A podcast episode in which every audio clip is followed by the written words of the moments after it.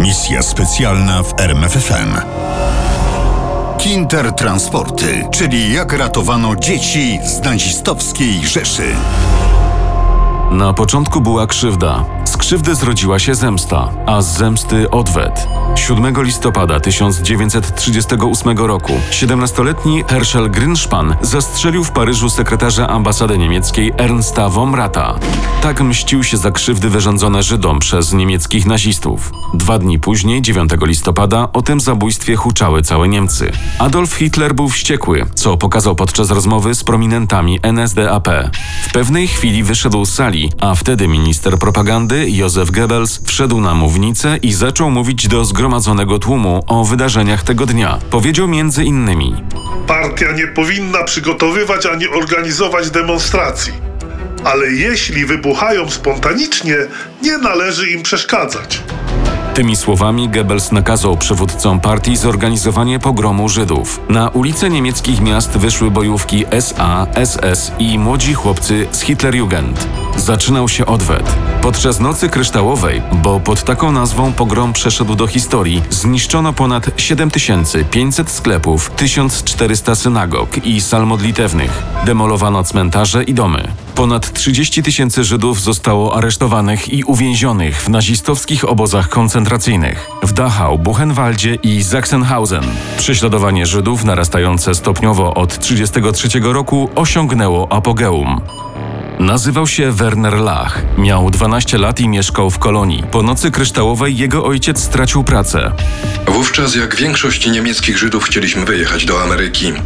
Wspominał po latach Werner Lach. Nie było to takie proste, ponieważ Amerykanie narzucili rygorystyczne warunki finansowe. Według tych warunków czteroosobowa rodzina państwa Lach miała szansę na wyjazd dopiero w 1941 roku. Byliśmy pewni, że nie dotrwamy w Rzeszy do tego czasu. I wtedy pojawił się pomysł wyjazdu do rodziny w Wielkiej Brytanii na rok, może dwa, ale i to nie było proste. Potrzebne były dokumenty, w tym wizy, których nie byli w stanie zdobyć. Pamiętam to bardzo dobrze. W niedzielę rano przyszedł listonosz, przyniósł list z brytyjskiego Urzędu Kontroli Paszportowej w Berlinie, w którym poproszono mojego ojca o przesłanie paszportu jego i mojej matki w celu uzyskania wizy. Do Berlina wysłano nie dwa, lecz cztery paszporty. Rodzina Lachów miała wyjechać do Wielkiej Brytanii. Dopiero 60 lat później, w 1998 roku, Werner Lach dowiedział się, kto pomógł jego rodzinie uciec z Niemiec. Frank Foley pracował w brytyjskiej ambasadzie w Berlinie. Był odpowiedzialny za wydawanie paszportów, ale to nie było ani jedyne, ani najważniejsze zadanie Foley'a. Mało kto wiedział, że Frank Foley był oficerem MI6. Przez długie lata do głównych zadań Foley'a należało rekrutowanie agentów i zdobywanie informacji na temat szeroko rozumianego rozwoju niemieckiej armii. Tymczasem po nocy kryształowej te zadania zeszły na dalszy plan.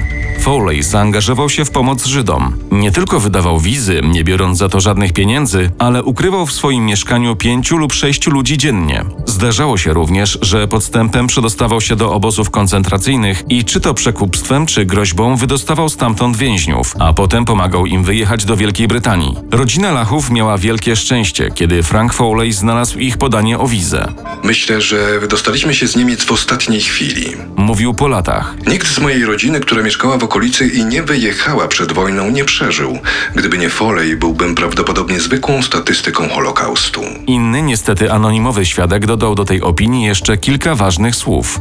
Liczba Żydów ocalonych z Niemiec byłaby o kilka tysięcy mniejsza, gdyby na miejscu Foleja był urzędowy biurokrata.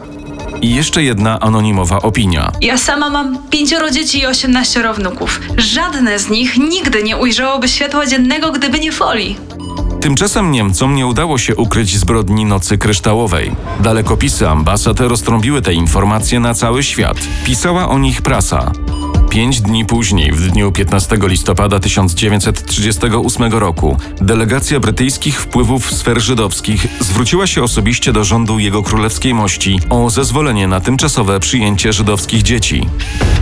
Następnego dnia rząd brytyjski debatował nad tą kwestią, po czym przygotował projekt ustawy. Przewidywano w nim, że rząd odstąpi od niektórych restrykcji imigracyjnych, aby umożliwić wjazd do Wielkiej Brytanii żydowskim dzieciom. Postawiono jednak warunki. Zgodzono się przyjąć dzieci w przedziale wiekowym od niemowląt do 17 roku życia, ale bez rodziców. Wbrew pozorom, w wielu przypadkach ta decyzja pozwoliła ratować sieroty, bowiem niemieckie represje często dotyczyły tylko rodziców. A kiedy matka i ojciec trafiali za druty obozów, dzieci zostawały pozostawione same sobie lub trafiały do sierocińców. Finansowanie akcji ratunkowej zapewnił Centralny Brytyjski Fundusz na rzecz Żydów niemieckich. Na każde dziecko przeznaczono 50 funtów, co wówczas było niemałą sumą. 25 listopada 1938 roku obywatele brytyjscy usłyszeli w stacji radiowej BBC Home Service apel byłego ministra spraw wewnętrznych wicehrabiego Samuela w sprawie domów zastępczych. Wkrótce pojawiło się 500 ofert, a wolontariusze zaczęli odwiedzać domy zastępcze, aby sprawdzić, jakie panują w nich warunki. Nie nalegali, aby domy dla dzieci żydowskich były domami żydowskimi. Nie badali też zbyt dokładnie motywów i charakteru rodzin. Wystarczyło, że domy wyglądały na czyste, a rodziny na przyzwoite. Na razie nikt nie zdawał sobie sprawy z faktu, jak wielki popełniono błąd. Tymczasem w Niemczech utworzono sieć wolontariuszy, którzy przez całą dobę pracowali nad stworzeniem list osób najbardziej zagrożonych. Na pierwszym miejscu były dzieci zamknięte w obozach koncentracyjnych lub zagrożonych aresztowaniem. Potem wpisano dzieci z rodzin polskich Żydów, dzieci zagrożone deportacją, dalej dzieci z żydowskich sierocińców, dzieci ubogich rodziców i dzieci, których rodziców więziono w obozach koncentracyjnych. Po przygotowaniu list, ich opiekunom lub rodzicom podano datę podróży i szczegóły wyjazdu. Dzieci mogły zabrać ze sobą jedynie małą zapieczętowaną walizkę bez kosztowności i nie więcej niż 10 marek. Niektóre dzieci miały tylko przyczepioną karteczkę z numerem z przodu i imieniem z tyłu. Innym znów wydano numerowany dokument ze zdjęciem. Kiedy wyczytano nazwisko pierwszego dziecka z listy, dotąd tłumiony płacz wybuchał pełną siłą. Rozpaczy matek, ojców i dzieci. Nikt nie wstydził się łez i nikt nie wstydził się krzyczeć. Pożegnania brutalnie przerywał bezwzględny rygor rozkładu jazdy. Ledwie wystarczało czasu na uścisk. Czy ostatni? Jak pokazała brutalna przeszłość, często na zawsze. Do widzenia, synku. Pamiętaj, zakładaj czapkę. Niedługo się zobaczymy. Nie zazięb się. To były ostatnie słowa, jakie dzieci słyszały od rodziców. A potem pojechały w nieznane. Pierwsza grupa, 196 dzieci, przybyła do Harwich statkiem TSS Praga 2 grudnia, trzy tygodnie po Nocy Kryształowej. Przez niespełna rok sprowadzono do Wielkiej Brytanii około 10 tysięcy dzieci. Dwa transporty w lutym i sierpniu 1939 roku wywiozły setkę dzieci z wolnego miasta Gdańska. Mniejszą liczbę dzieci przyjęły w ramach programu Holandia, Belgia, Francja, Szwecja i Szwajcaria. Holenderska humanistka Gertruda Wies-Muller-Meyer zorganizowała przyjęcie do Holandii 1500 dzieci. Ich pobyt zorganizowały i opłacały dwie organizacje: Holenderski Komitet do Spraw Uchodźców Żydowskich i Holenderska Gmina Żydowska. W Szwecji Sztokholmska Gmina Żydowska, mimo restrykcyjnych warunków przyjmowania uchodźców, wynegocjowała z rządem pewne ustępstwa. Na tej podstawie około 500 żydowskich dzieci z Niemiec w wieku od 1 do 15 lat otrzymało zezwolenie na pobyt czasowy. Szwedzi postawili warunek. Rodzice tych dzieci nie będą próbowali wjechać z nimi do Szwecji, a małych imigrantów porozsyłano po rodzinach zastępczych i sierocińcach. Dzieci wywożono nie tylko z Niemiec, ale również z przyłączonej do Rzeszy Austrii i czeskich Sudetów. Tuż przed świętami Bożego Narodzenia 1938 roku Nicholas Winton, wówczas 29-letni londyński makler giełdowy, wybierał się na narty do Szwajcarii. Byłem już gotowy do wyjazdu, miałem kupiony bilet i zarezerwowany hotel, kiedy zadzwonił do mnie pewien przyjaciel. Poprosił mnie, abym odwołał podróż w Alpy i pojechał do Pragi. Mówił, że chodzi o pomoc dzieciom. Zgodziłem się. Dlaczego brytyjski makler giełdowy tak szybko zdecydował się na ten wyjazd? Ponieważ Nicholas Winston nie był czystej krwi Brytyjczykiem, choć urodził się w Londynie. Wychowywał się w rodzinie żydowskich emigrantów z Niemiec i nazywał się Wertheim, ale rodzice zmienili nazwisko i przeszli na religię chrześcijańską. Wizyta w obozie dla uchodźców do pewnego stopnia podcięła mi skrzydła. Otrząsnąłem się jednak i zabrałem do pracy. Udało się zebrać grupę wolontariuszy i razem zaczęliśmy organizować wyjazdy dzieci do Wielkiej Brytanii. Winton spędził w Czechosłowacji miesiąc. Nigdy nie był na głównym dworcu kolejowym w Pradze, choć stoi tam jego pomnik. Wyjechał w styczniu 1939 roku. Sześć tygodni później Niemcy weszli do okrojonej Czechosłowacji. Pozostali inni ochotnicy zagraniczni, tacy jak Chadwick, Warriner i Wellington. To oni odegrali główną rolę w Pradze. Chadwick radził sobie ze wszystkimi poważnymi problemami, kontynuował pracę nawet po wkroczeniu Niemców do Pragi, kiedy jego misja stała się trudna i niebezpieczna. Zasługuje na wszelkie pochwały.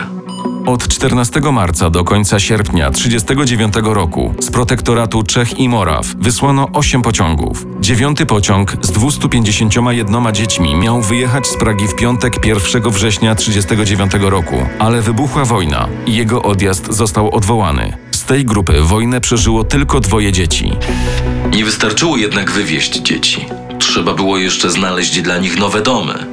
To dlatego przez całe lato zamieszczałem zdjęcia dzieci w Picture Post, prosząc o ich przyjęcie. Ostatecznie udało się Wintonowi znaleźć domy dla 669 dzieci. Czy to było dużo? Pisałem także do prezydenta Franklina Roosevelta, prosząc o przyjmowanie większej liczby dzieci.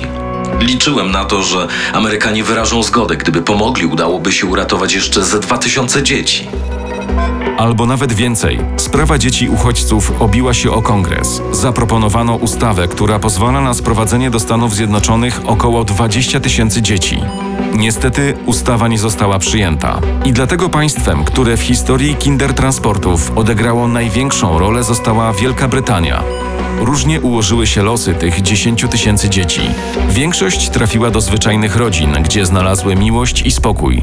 Wiele z nich ukończyło szkoły, zdobyło pracę i założyło rodziny. Wiele zostało znanymi dziennikarzami, fizykami, chemikami czy lekarzami, ale zdarzały się również przypadki mniej szczęśliwe. Brytyjski system selekcji nie był przecież doskonały. Błędy, jakie popełniono podczas wyboru rodzin zastępczych, odbiły się tragicznym piętnem na losach dzieci.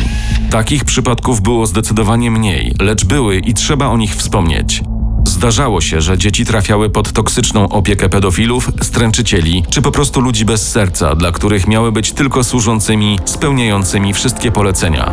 Oprawcy czuli się bezkarni, bo te dzieci same w obcym kraju nie potrafiły się bronić. Misja specjalna w RMFFM. Na tropie największych tajemnic historii.